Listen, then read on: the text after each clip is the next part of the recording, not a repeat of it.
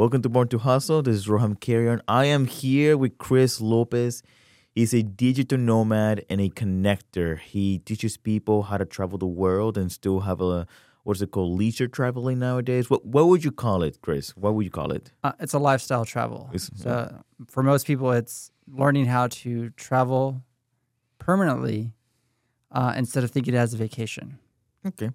Okay. So exactly what you just said, but far more professionally. Teach people how to work and travel at the same time and, and not just see it as a vacation. So that's actually very fair to say. So Cris, out of curiosity, so in this podcast we basically talk about what ignited your hustle, what kept you in the hustle, and what would you tell yourself if you can see, have the opportunity to give a younger self an advice. So that being said, how long have you been doing it and what ignited that hustle?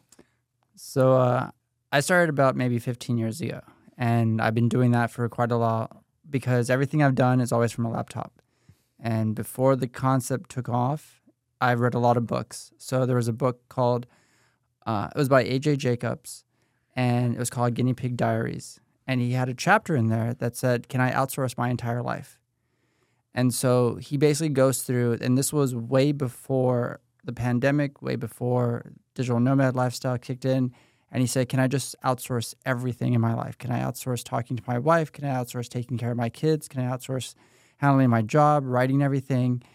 And he found a company in India that's called Your Man in India. And the whole point of that company was when Indian mothers send their sons to America to study at the universities, they get worried that there's nobody there to take care of them anymore. Nobody to cook their meals, nobody to do all this stuff.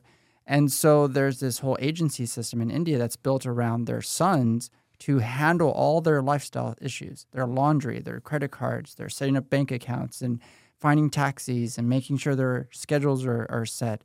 Everything is taken care of. So when he discovered this, it was like an epiphany opened up and said, wait a minute, I don't have to do anything anymore. I can just hire somebody to just take care of everything in my life. And in the book chapter, he goes through and shows like, yes, there's somebody that just talks to my wife now, and I, and I just let them know like, hey, just let my wife know I'm doing this today, and then like, hey, my grandparents are, are going to come visit. I don't really want to talk to them, so can you just write them this and let them know like I'm thinking about them? okay. right. Yeah. He just has somebody do it for you. exactly. You know, so he's just like, you know, he's at home one night. He was just like, man, I really want a pizza. So he just messages his his virtual assistant, and she's like, yes, sir. It'll be there in 15 minutes. And all of a sudden, it was just this realization that like we're moving into a world where everything can be done from your phone and your laptop. You don't need to go into an office anymore. You don't need to follow the nine to five. You don't need to worry about one paycheck when there's a whole global audience out there that can allow you to build multiple sources of income. Wow.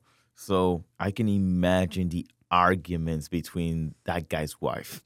It's like the wife's like, "Well, you tell him." It's like, "Can you please tell her just in the phone, just all calm and collected because he's not the one getting yelled at." You know, I can just imagine Uh, yeah. those arguments are probably just the golden world of that man. He's just like, "Ah, "Man, me and my wife don't even argue." like, So yeah, absolutely. But what made it so more interesting was the fact that every morning the assistant would have in his, an Excel spreadsheet all the details of everything that's going on in his life. Mhm. So he not only had a record of this stuff, but his assistant had graphs and charts and showed like, hey, this is how busy your time is going to be this week. This is where you need to be. This is what you're going to do.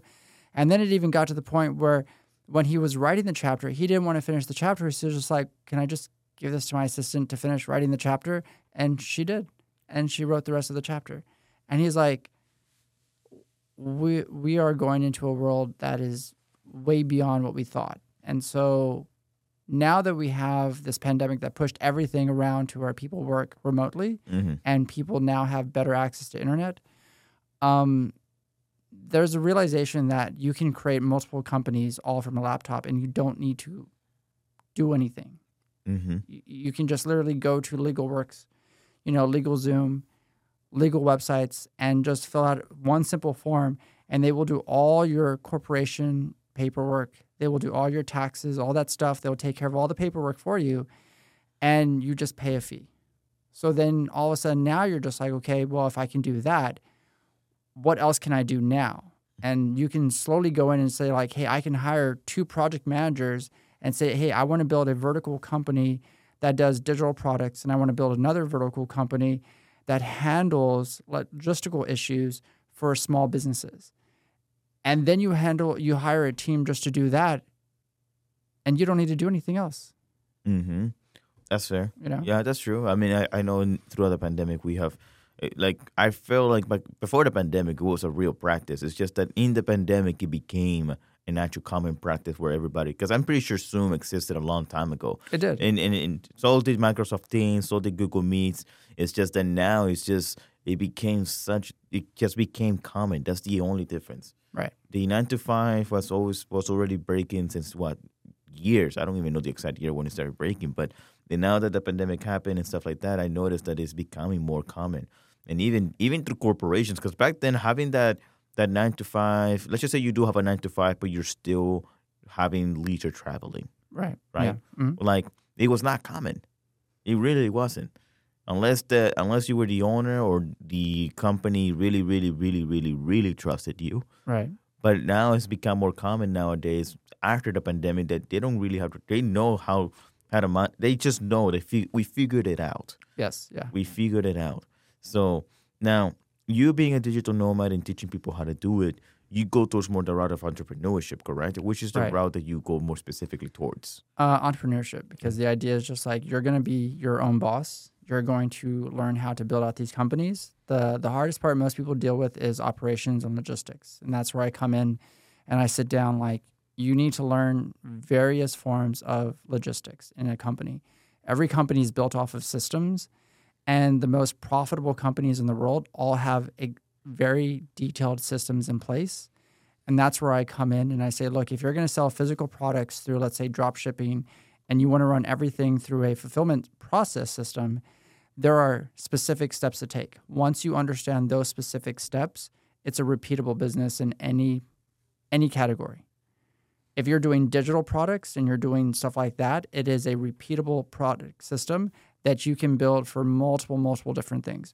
So it's just about putting those systems into place. And once you're done with that, then all of a sudden it's just like, what else can I build? How, how else can I do this? You know, now then you move into the, the sectors of like consulting and providing services. And if you built out your own agency, you know, how do you provide services just like that? Well, again, you just take the model, like I said, from that agency in India and you can replicate it for all kinds of things, you know, so you can build it out for like, you know, dog sitting services, you know, people who are, have therapy, you know, they, they want therapy that's just sort of like somebody there to talk to. They may not be licensed, but at the same time, you have people on Fiverr, you have people on Upworks who are willing to sit there and listen to somebody talk and get paid for that. You know, Mm. so again, it, it's all up to what do you want to provide and how much do you want to build it out. You know, Yeah. Yeah. You you when you said something about Fiverr, you can have like a therapy agency or something like that. Like Yep. the way you describe it, I think you've really resonated on that book that you just described, outsourcing. yes, You you yeah. don't have to be the therapist. You can outsource the therapist and still be the agency owner of the therapist. Absolutely, yeah. I mean, like I, I can go in and hire, let's say, a whole bunch of engineers, and inside my you know agency, I can deploy them all around the world. You know, and guess what? They're gonna love that because they're gonna have something new to do every month, every week, and it's just a matter of me sitting down and building out the company structure and being like, hey, there's a company over here that needs what you're doing. Uh, they're willing to do a two month contract. Uh, do you want to go to Germany for two months? Yeah, I would say yes. Yeah. Oh, Yeah, yeah. yeah. You know, Yeah, that's like like traveling 101. Like you're gonna take me to Germany? Uh, Yeah, Yeah. I'll go to Germany. right? Absolutely, yeah. Yeah, Yeah. so, so so that's awesome. So if that's the instance, what would you say that is a key factor in order to succeed as a as someone that is actually trying to have leisure travel? Uh, so leisure travel is all about trying to have some type of income coming in that's recurring that Mm. pays for that. Because when you have leisure travel versus like work travel versus digital nomad lifestyle, uh, something is paying for that. Whereas when you're a digital nomad who travels both leisurely and for work, you have multiple streams of income that pay for different parts of your life. So leisure travel, it's probably something you saved up for uh, you're going to go off, you know, and do something. Whereas a digital nomad is like, well, I'm going to go to Italy and I'm going to be in this region for maybe three months, four months. I'm going to pick up some clients there, do some work, As I'm in that region, I may go out and explore further. I may go to Switzerland. I may go over to Spain for a little bit. I'll go check out some events, pick up some clients there, do some work, and then come back to Italy as sort of a home base. And and again, it's it's all up to you how you want to run your lifestyle. Okay. You know, so yeah, but Yeah. Okay. Awesome. Awesome. Just wanted to go ahead and, and, and double check that because I know uh, lately um, that word about leisure and and, work and life like that's been thrown around in so many definitions lately in so many different ways. Like oh, built a real estate empire. Now you can have that opportunity.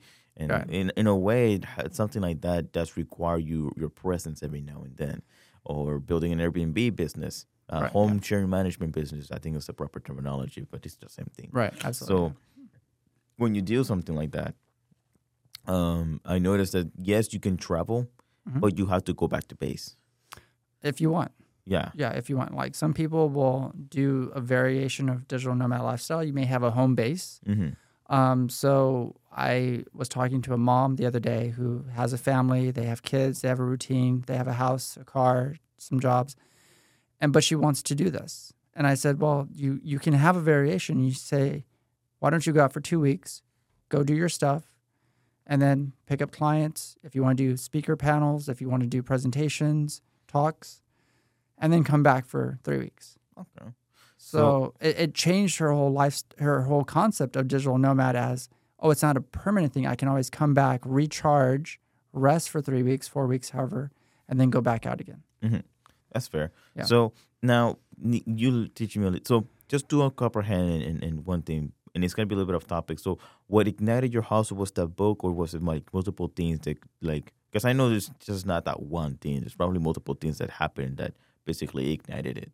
It it was the the freedom, and and that's the part people are chasing in their life is is the freedom to be able to be like, they're they when they work the nine to five, they're looking at the clock. How soon is it to five? and once they get to, to five, it's like I'm free again. Mm-hmm.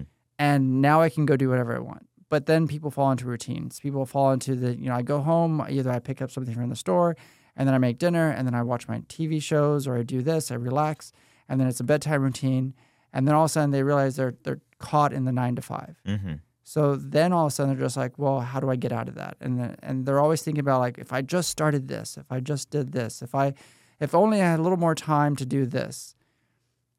Everything about this world is about freedom because you can design and build whatever it is you want. There are there are many company structures you can build that are very simple, maybe like two tiered level systems, and it runs themselves. You know. What So- would be an example of those type of that kind of company? Um, so for example, you can run, let's say, yourself with one project manager, one VA, and you provide consulting services for, let's say, busy people. And so the project manager will come in and sort of like declutter their mess and say, like, this is how everything runs, this is how to set everything up. And then the VA comes in and does the, the low minute details, organizing the calendars, making sure the emails are, are doing this. And then you offer the service of saying, look, we can get you a full time VA assistant, or we can provide a monthly service. And at that point, you now have two options of making money. You can run as a subscription service, or you can run it as a we will find you somebody to now work for your family on a full time basis Okay. or That's- a part time, you know? okay. That's that's straight to the point, so I like it. Yeah. So it's very simple. yeah. Oh, simple. It- the reality is it does take effort, Yes. but at the end of the day, compared to many other opportunities out there, it is simple. Mhm. So Yeah. Okay. So if that's the case, now that we know what, exactly what ignited your hustle, what what what made I know what kept I'm assuming the answer will be the same thing, right? What made you kept into the hustle? Was it the freedom or was it like something else? Uh, well, it's the fact that I go to so many events and I go to so many things that I see so many trends of what people are doing. Mm-hmm. And the the end result for everybody I talk to is just like, I want to start a company. I want to start a company. I want to start a company. And they're doing a job or they're they just moved here and they want to start a company. And to me, since I've done so many so much of that stuff already, it's it's so routine. So I'm just like, so what's the problem? And to them, it's it's like it's like doing calculus. It's just like, well, where do I start? How do I do this? How do I get this set up? And and to me, it's just like here's you start with step one, get everything structured, do all, put everything into place. Who do you need currently right now that you cannot do? Mm-hmm. So let's say you're just like, I want to build a software development firm that builds out software for mid to large companies. And now you sit down and you say, okay, well, what do I need to make that happen? Do I need to hire myself software developers Mm-hmm. or can I just outsource that as needed? And it's up to them. And that's the thing that makes it harder in the beginning is how do you want to structure these things? Because it's all up to you. Okay. you know? Now, I know that some individuals, and and especially the uh, young- younger audience, and this brand new economy and whatnot, and so on and so on, and other thousands of, of excuses Sure. in a way, um, or or maybe they're legit reasons. We're not gonna undermine. They're always gonna stick down to the money, right? Yep. Yeah. And sometimes I've noticed that some people say that you can do it with no money or little money. What would you say would take to become a digital nomad or do the practice that you're doing on a daily basis? Does it take you money? Do you outsource it? Do you start with outsourcing and there's no money, but maybe once we make the sale, now there's money, now they get paid? I mean, what's how do you go around it? Like, let's just say that um, whatever you have right now, we're just gonna straight up remove it. What do you have? Like, what? How would you start? Uh, you gotta have sell, you gotta learn how to sell. If you don't know how to sell, um, nobody wants to talk to you because you have to have some reason to have a connection. Mm-hmm. And so once you learn how to sell, uh, at that point you can sell anything. And that that's why I say for a lot of people who are starting off, um you need to learn how to sell what it is you're doing to make people interested in that. And so if you're just starting off, get all your social media platforms going so you have something out there to show everybody that hey, this is what I actually do. So it may look like I'm building a company, I may, I'm doing this, and you put it on YouTube, you put it onto Vimeo, you put it onto like all kinds of other obscure like live streaming sites. You're gonna find an audience. You're gonna find something that's gonna go on there. Because how many times have you seen YouTubers who are entrepreneurs and they go in and they're just like, like I'm gonna show you how to be a millionaire in 30 days. Mm-hmm. And there's a ton of videos out there that show you that. There are a ton of videos also that show you like, oh, this is not the way you do it because they're just trying to get views. And then you have the ones who are very, very small group of entrepreneurs who know how to do it.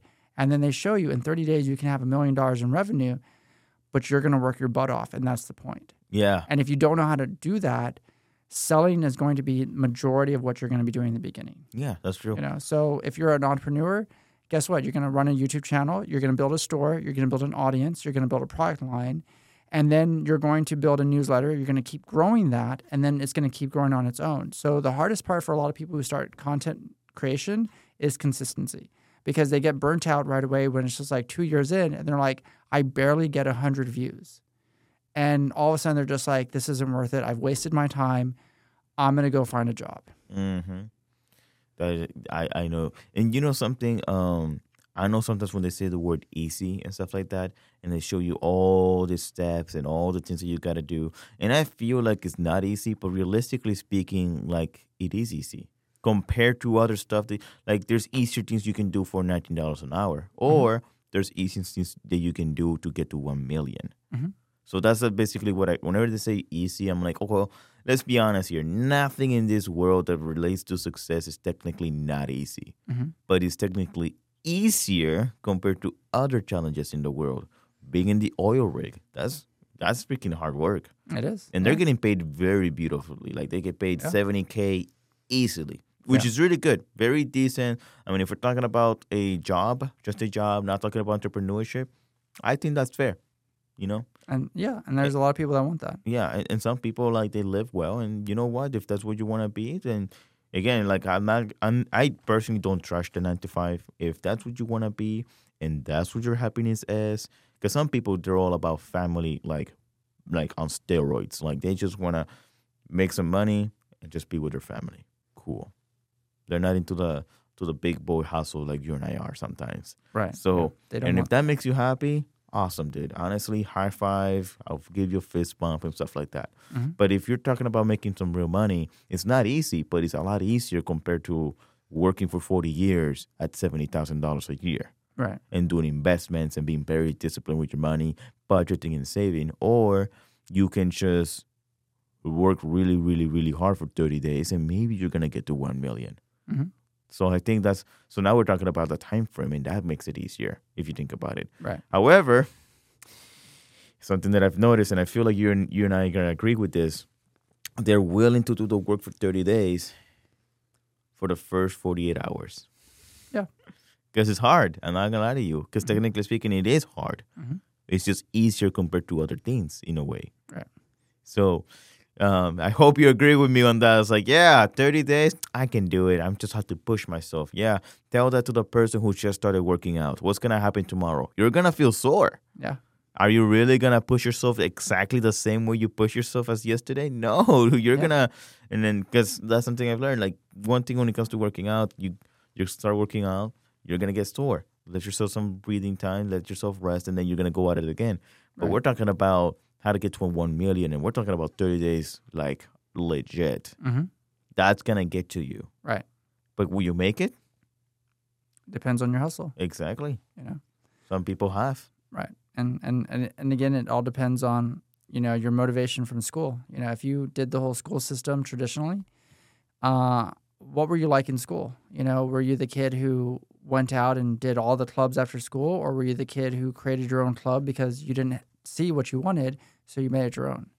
Or were you the kid that just went to school, did what you were supposed to, went home, did maybe some of your homework, and then you studied for a little bit, and then you played your video games and hung out with your friends?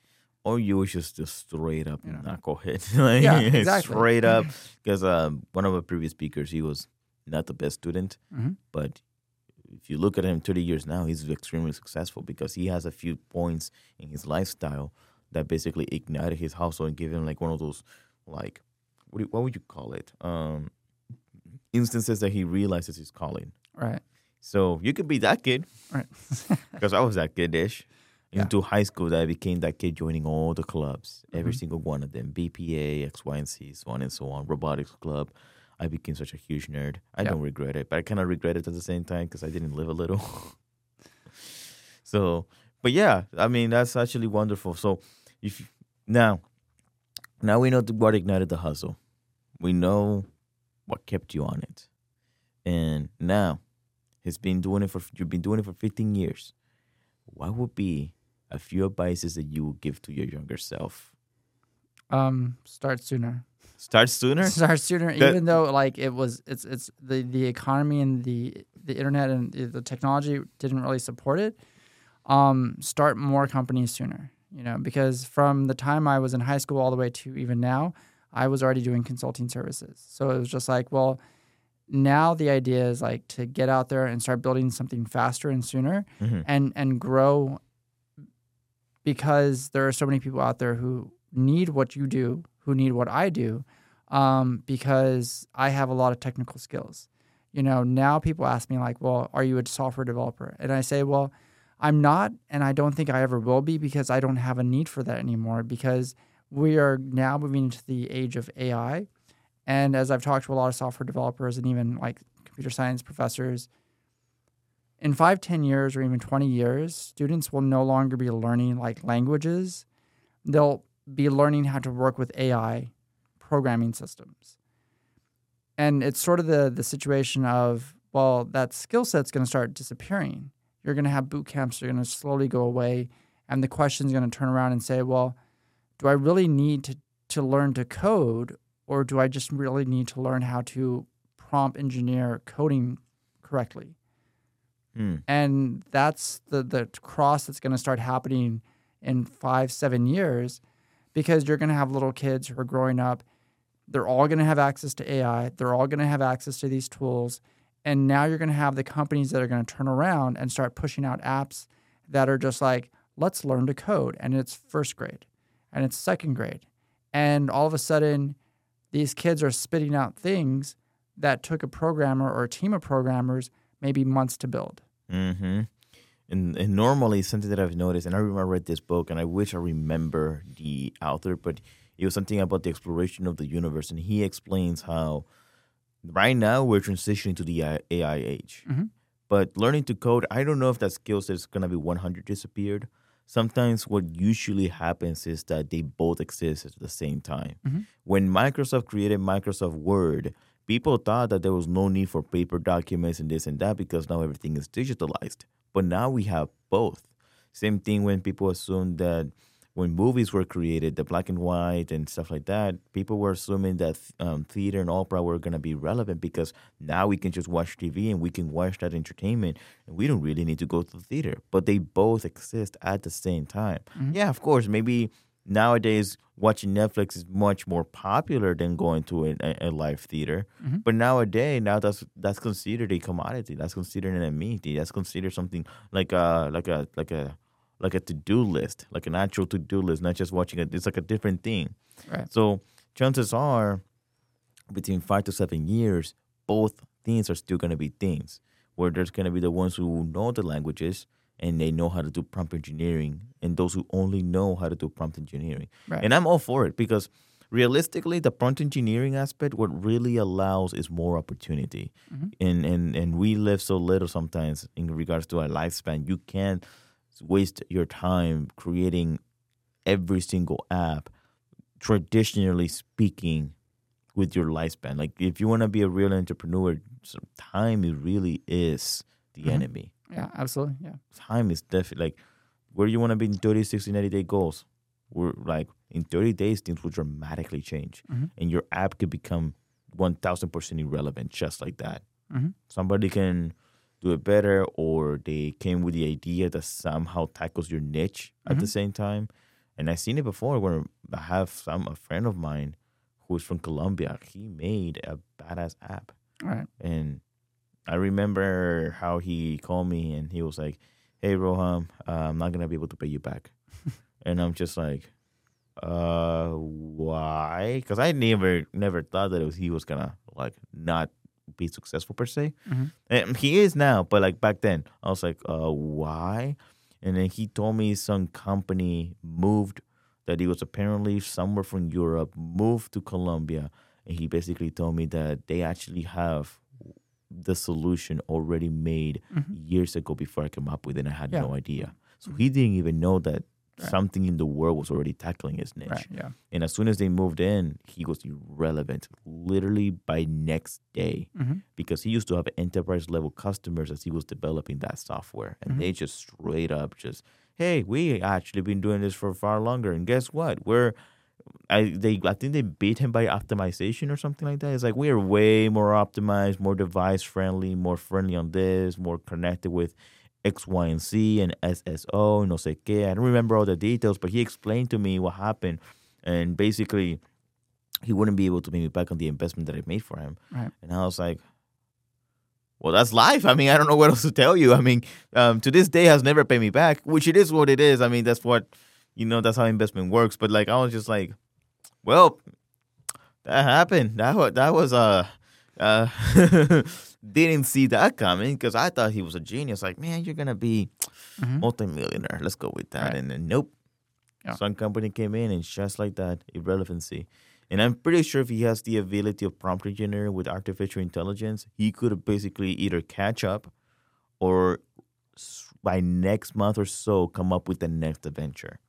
Right. Yeah. Because back then, that was what, 20, 2018, 2019? hmm Yeah, 2018 or 2019. Yeah, back then it was very, very conventional in regards to how to make a, a, a Mhm. Unix design in the app and stuff like that. So very Right. conventional, aka it took months. Yeah. Of course. It yeah. wasn't just by next day. hmm So I completely agree with you. Prompt engineering, you gotta learn that. Yeah. It, it, it's to become a skill. Uh, unfortunately, schools will not be requiring that in, in their curriculum How come? Uh, because states and politicians don't understand that.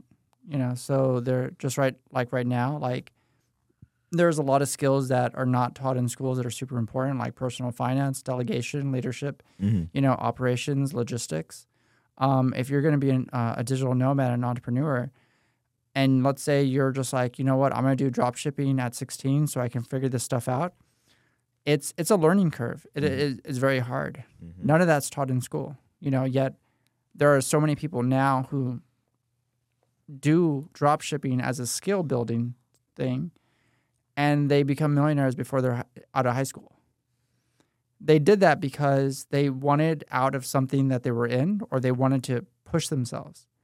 So you have two different systems that are in play here, and that is the kids who have the resources to do that, which means they probably come from an affluent family hmm or you have the kids who don't come from an affluent family and they're very poor and they want out.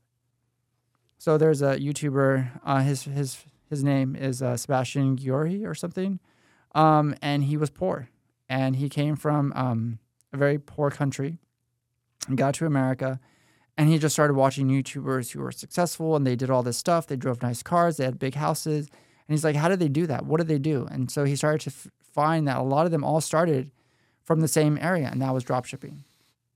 Mm-hmm. I, And, I, and, that is not a skill that will ever be taught in school because it is completely irrelevant to irrelevant to the school structure curriculum. And yet it is such a vital part of how so many people have become millionaires in the YouTuber entrepreneurship space and it will never be in a classroom. I, I and I mean in a way if you think about it like normally schools are finding ways how to use the curriculum to give you an accredited associate's bachelor's and master's degree and they don't see drop shipping as part of that because You- a- you'll- a- a- and realistically speaking and honestly i'm glad it's not taught in school. I know some people be like what? And i'm like well yeah because realistically speaking you gotta do your due diligence. You gotta do like if you want to make it you just gotta go out there and find out you gotta be present for the opportunity. You gotta be looking for the opportunity. The opportunity is not just gonna come to you. And realistically speaking like even if schools were not doing it okay cool whatever guess what? Someone is. Someone is someone has a course. Someone has a youtube channel. Someone Right. wrote an article about it. Right. and guess what? It's someone someone did. And someone figured it out. So if someone figured it out that means that you could have figured it out too Right, exactly. So going back with what you just said, if somebody made a course and then they did that and they become a millionaire, it tells them that like, why the hell should I go to business school then? If I can take this course and do this, pay this little amount of money versus paying the school a ridiculous amount of money and become a millionaire versus I'm gonna get a degree that's gonna do nothing for me. Yeah. And and sometimes you gotta ask yourself what it realistically gonna do for yourself because you know I'm in school right now. I'm getting my bachelor's in finance. Hmm. Do I need that bachelor's? I really don't. Yeah. I really don't need it at all. But guess what? I'm doing it because I want it. Mhm. That's it. I, I don't know if I'm ever gonna have the opportunity for a doctor's degree, but that's my goal Right, right. in regards to my academic careers. Mhm. And it's the only way. And, and honestly, whether I make it or not, who freaking knows? Mhm. Pero I'm doing it because I want to, and it's more in the concept of investing in yourself and having a formal education. Mhm. But it doesn't mean that I need it. Right. Um, and and don't get me wrong, I have learned some really good stuff. Like school is not useless 100%. Because realistically speaking, the knowledge that you learn is upon you how to apply it. Because I met several entrepreneurs who went to school, actually graduated, and because of the knowledge they have learned through school, they they were able to learn the discipline. They were able to learn how to study, learn how to actually, you know, if learn to commit. If I think that's the only. I, I think somebody taught me this not too long ago that if you can get a bachelor's degree, in a way you can commit on sticking with one subject and learn what it means to have a finance degree or business administration or law or something like that. Sometimes you can't get into law as a lawyer without a law degree. Mm-hmm. You need a law degree in order for you to practice law. Mm-hmm. So sometimes a degree is semi-relevant, but it doesn't mean that you need it in order for you to make millions of dollars or anything like that. I mean, realistically speaking, no job, like actual nine to five, will make you a millionaire. Mm-hmm. Nobody's gonna be like, "Hey, man, thank you for going for going to school." Let's just say you have, I don't know, a doctor's degree or master or a PhD. Mhm. Since you have a PhD, I have no choice but to pay you ten thousand dollars an hour, so equals to let's just say a million dollars. I know that the math will not add up, but it, let's just say an example, hypothetically, right? Mm. So if that's the instance, do you think that's realistic? No, nobody will. You gotta go out there and make your, your own millions. You gotta be out there and make your own money. It's not about how much you get paid an hour, it's how much you're worth an hour. And you just gotta be out there. Mhm. I, I don't know if you agree or disagree, but yeah, that's that's the instance that I would say. Because some schools, they say they don't teach you taxes. Okay. You have any idea how many tax codes there are and how dramatically they change every now and then? Mhm. Like realistically, the way you do your taxes is based upon your lifestyle. Let's be honest here. Some individuals cannot max out their 401k or their IRA accounts. They can't. They don't have enough money, or sometimes they don't do the right contributions. They don't understand how to do it. And IRA accounts do work. It's just that you gotta know how. They actually they're very beautiful when it comes to lowering your taxable income. So you have to. Some people maximize. Some business owners they maximize their IRA accounts and they go for alternative investments where they can lower their taxable income. So that way, you know, taxes can make financial sense to them. Oh yeah, yeah. But all of that, like um, tax write-offs and this and that, it, you're gonna learn based upon your lifestyle.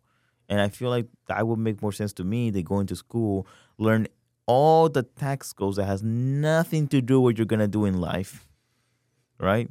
Nothing to do with you. It's like, hey man, did you know that you can make this seminar and it becomes a tax write-off? It could be good knowledge you know, but let's just say you're the type of person that never did a seminar. Fuck it, Like, what did that mean to you? Right. Did it give you value in a way? Yeah. Did it give you more value to someone like yourself that I know you host events and seminars? So for that, for you, that's real value. It's like, yes, Right. yes, I want to do seminars, but I also know about the tax write-offs. You know what I mean? Oh, absolutely. Yeah. yeah. And I'm pretty sure that as if you've done your practice, you have learned how to do your taxes, right? Mhm. Yeah, because it's based upon your lifestyle.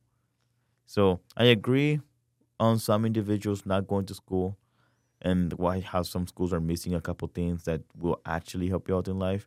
But sometimes people gotta do their own diligence. You gotta go out there and find out. Google it, literally, bro. Like legit, Google it. You can. We have ChatGPT. So ChatGPT, I want to go ahead and know what it means to become a business. Like ChatGPT will literally give you a game plan, like dead ass.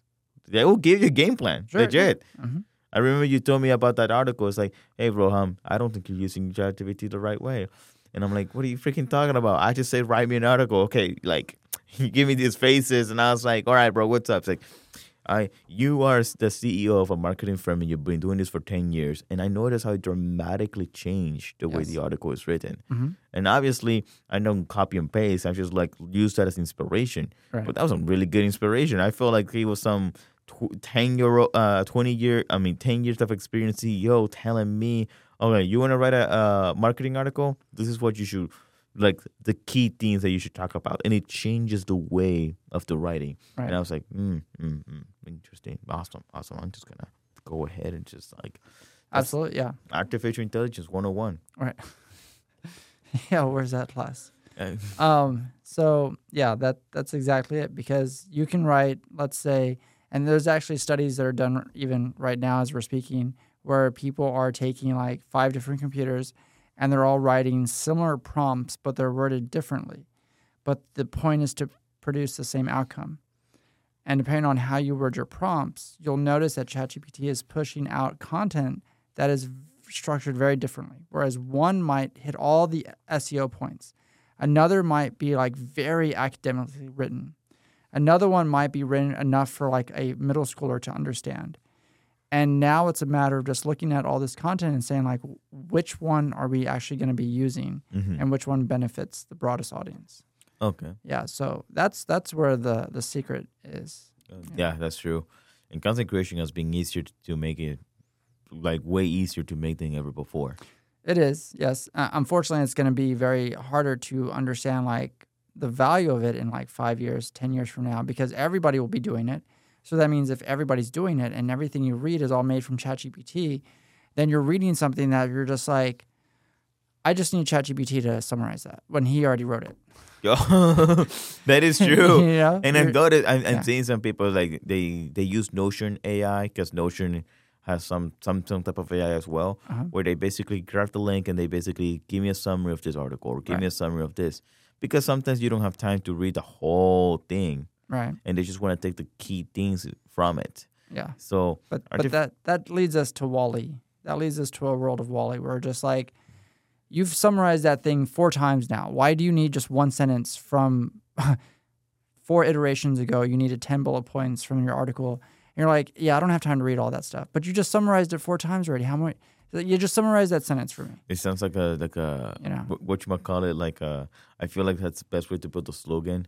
Write an entire article about business, summarize it to the point that you have one sentence. It's like, Yeah, yeah, yeah. that summarizes pretty much everything. Yeah, and you're you're just like, okay, I got the article. That's fifty pages. Yeah, one thousand percent. I Uh-huh. mean, I've seen it before, so that's Right. awesome. Yeah. know. And and being digital nomad and stuff like that. Now that artificial intelligence is present, Mhm.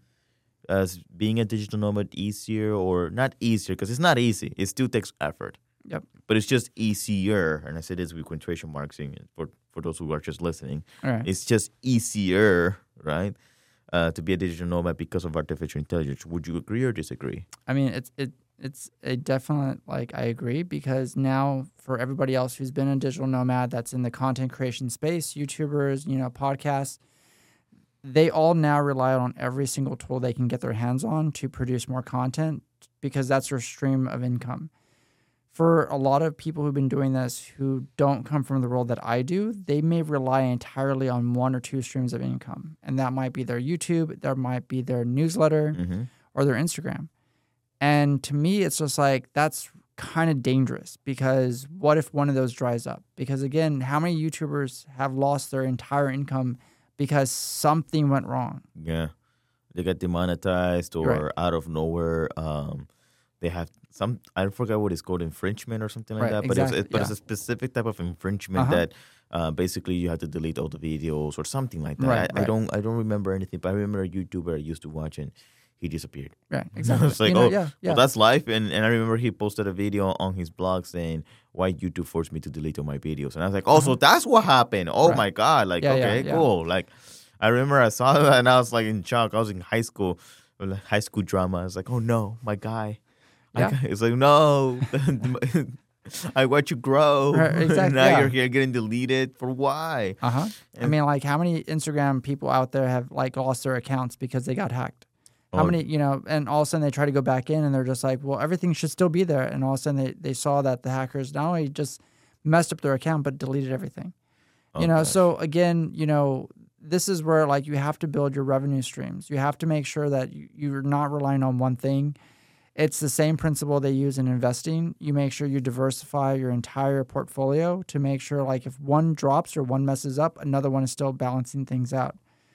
That's the hard part about digital nomad lifestyle is just like making sure you're building out all your streams of income before you start to do it full time Mm-hmm.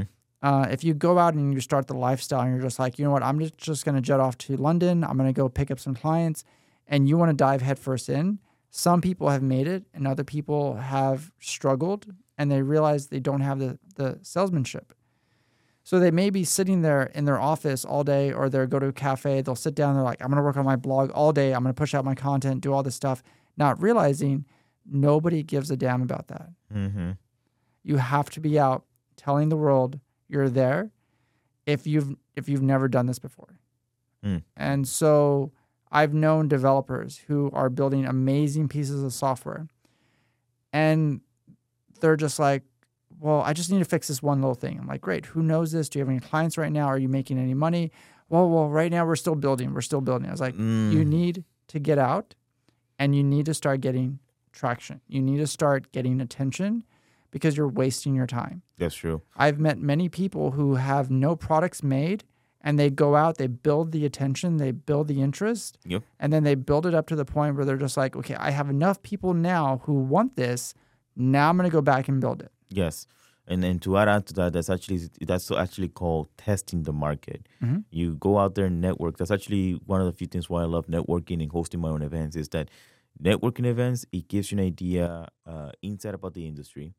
They give you an idea about the market and find out about whether people even care what you're talking about. Mhm. Like for example, remember my sister who wants to become a barber? Yeah, people were interested. So that means that you're slowly building what we call a warm market. Warm market could be friends, family, connections that they know your name, they know who you are, and they like you. Mhm. Then that's part of your warm market. And you basically said, um, "Hey, you know, I've been wanting to do this for quite some time. What's your opinion?" So you're basically testing your, you're testing the market, you're testing your warm market, and building your warm market at the same time before you even initiate the production of the product or you're in the works of starting your product. Start hyping it up. Tell them it's coming up soon. What would you guys say? Show them a little bit of the progress of the journey that you're going through to build this you know whatever you're building. All right. and sometimes um, something that I've learned as of lately is that you might build an audience, you might build a community. Who knows how deep it's gonna go, right? Mhm. But you can tailor the product live Right. based upon that feedback. Mhm. So like, um, I forgot he, uh, Charlie, right? Charlie Ortega or Mm-hmm. Right. Charlie? Yeah, he's building Checkmate. Yes. And uh, you know what I like about him? Even though the product is not technically 100% complete, you see him networking and you see him telling people, like, what do you think? And he wants to know, like, yeah, download the app. And he wants you to watch, he wants to see you, like, he wants to see the journey literally, like, talk about being present for the opportunities, to be honest with you. He's present, like, download the app, check it out. What do you think? What is this? What is that? And then obviously you know that I encountered an issue, and what did he do? He immediately went out there and tried to fix it. Right. So if he didn't network and he has his app out there, unless somebody complains at a certain volume, he would have never noticed. And how much opportunity would you have lost? Right. Right. Like, so he fixed it. Yes. And then now you were able to use it thereafter. I, Mhm. I still don't know because I never came back to it. But to be honest with you, but still, I, I you know what? I'm curious after this recording, so Right. I'll probably check it out and see if you actually managed to fix a problem. And that sounds like a really good way to launch. yes. People Yeah. know about it. Yeah. I know about it. If you ever told me, "Hey, Roham, it's official, bro. It's official. Mhm. It's it's launched." The first thing I'm gonna do is promote him. Mhm. I have go on my social media. My guy's been working on this for quite some time, bro. I am so excited. Go check him out right away. I know he's been working hard because I saw everything. I saw the journey. I've been Right. seeing the journey. You saw the journey as well. Right. So I'm sure if he, if you demonstrate the journey, you record the journey, you present the journey, I'm pretty sure that you're gonna have not loyalty, but there's a word for it. More likely, uh, more just acceptable for the individual to want to go and invest in your product Right. Yeah. because he saw the journey hmm and he wants to support you. People want to support each other as long as they're invested the right, Right. way. Mhm. They're not just gonna support you just because. No, he has a story. You know, and that's that's what matters. You know, I've met people who make apps because there's a market for it, but they have no story. You know, so for him, you know, being at the event uh, last night, uh, he went out and he had a purpose, and that was to get into this event and find the people he can connect with, so that way they can partner with their apps together hmm and do something. And so he accomplished that, and he met a lot of people. They checked out his app, they did all that stuff, and he got the contact that he was looking for. Most app people out there, or most entrepreneurs, don't go that far when it comes to building their company. They will simply be like, "Well, we built the app. Let's just get some Google ad ads out there. Let's run some fake Facebook ads, and let's see how well it does." hmm that's that's that's part of the the game plan, you know. But when you're just starting off, you need in person like networking, and many people discount networking tremendously. Uh, in fact, I had to listen to a guy last night um, talk about how networking did not help him at all, um, and it's probably because he didn't know how to network. You know, Yeah. there are a lot of books on how to network a room. How to get the most out of a networking event because most people show up, they have their business card, and they're like, "Well, nobody talked to me. I guess I'm not important." And then they take off, and they're like, "Oh, that was a terrible event." There's no freaking way somebody know. actually did that. That is You know. not make sense whatsoever. You gotta talk. Yes, you have to talk, but you also have to have a story, and you have to know how to sell when the moment is right.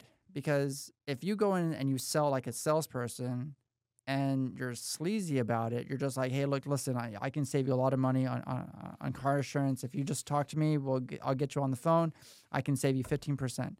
And it's like, wow, now we're doing the commercials in person now, huh? Mhm. You know, wow. so- what, what a way to say it. yeah, yeah. So, so if you are an, a true entrepreneur, what you're selling or what you're doing, if the story is, is interesting enough, it will sell itself, and you're just sharing the story with somebody to the point where that person is going to be like, "I want that. I Mhm. want to be a part of that. I want to join that journey." Because of what I do is so, you know, it does it's not tangible in any way. There's nothing physically to show what I what I do is I present a story. It's a lifestyle. And so I say, look, if you're interested, you join the newsletter. You Mhm. join this you, you join the stream or you join this, you do this to get more involved in it. You know, there are books you can read, there are things you can do. And all of a sudden you start to see like, okay, that's the way to get people's attention. If Mhm. you're coming in with a hard sell, it's like, yeah, I'm Jimmy and I'm here to sell you some, you know, amazing car parts and stuff like that. If you just come down to my shop and I'll get you set up.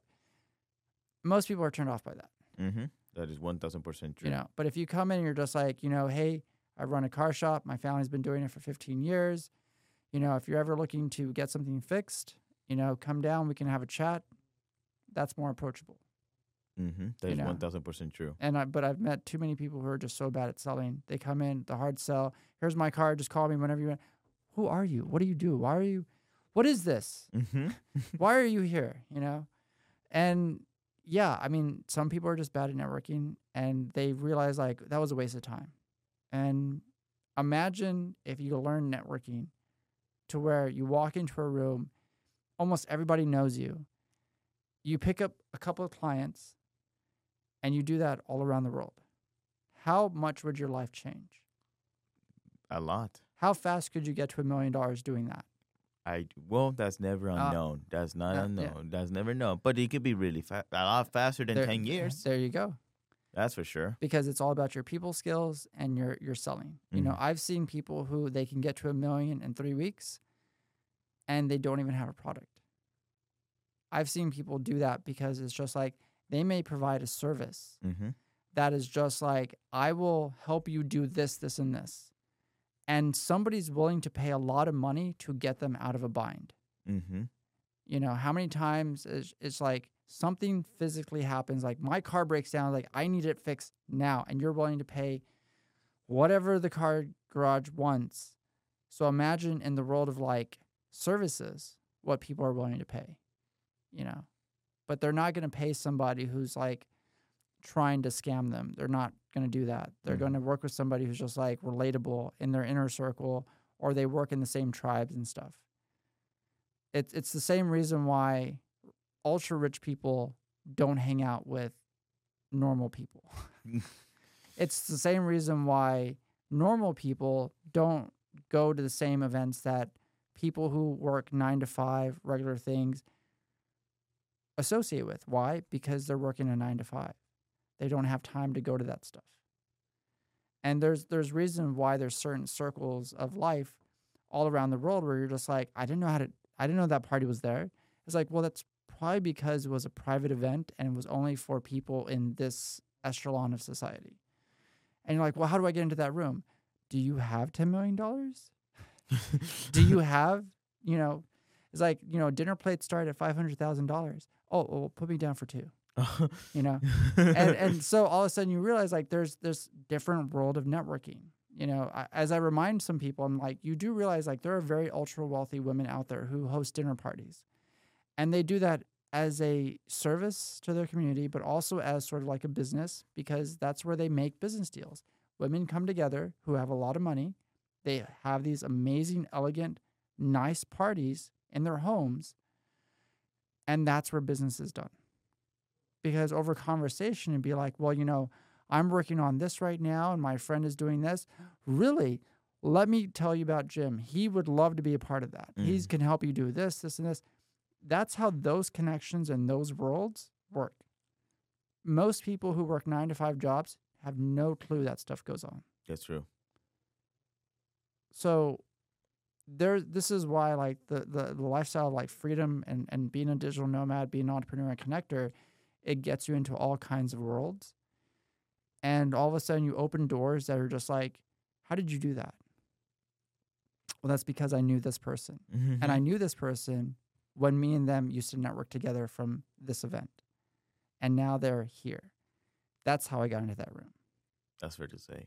That's fair to say. Um, I forgot what it's how, how to describe it, but it was like it's not the first connection that you make. It's basically the second and third degree connection that you can make along that person. Mm-hmm. It's basically he knows this guy who knows this guy who knows this guy, Right. basically. Absolutely. And that's how yeah. networking basically works in a nutshell. Yes. Sometimes it gives you an opportunity to reach to somebody like I may not be the one, but I know who.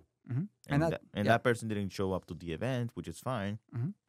But you met the person that is connected to the person. Right. And that's why some people think I'm a magician. Yeah. They they just think like, how did you do that? How did you get in that room? Like just like just yesterday, I crashed an event.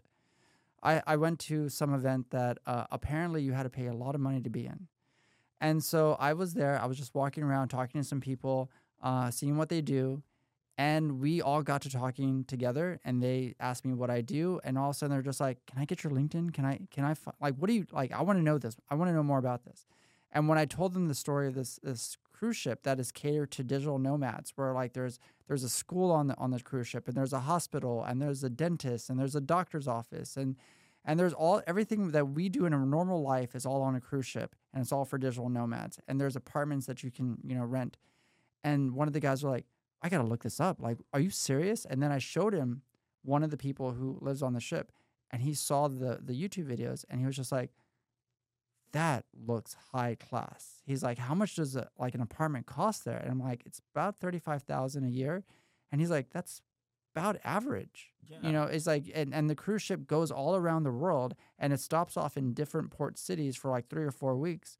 Which means that as a digital nomad, you have time to go into the cities, you have time to travel around and pick up clients and do work and get stuff done.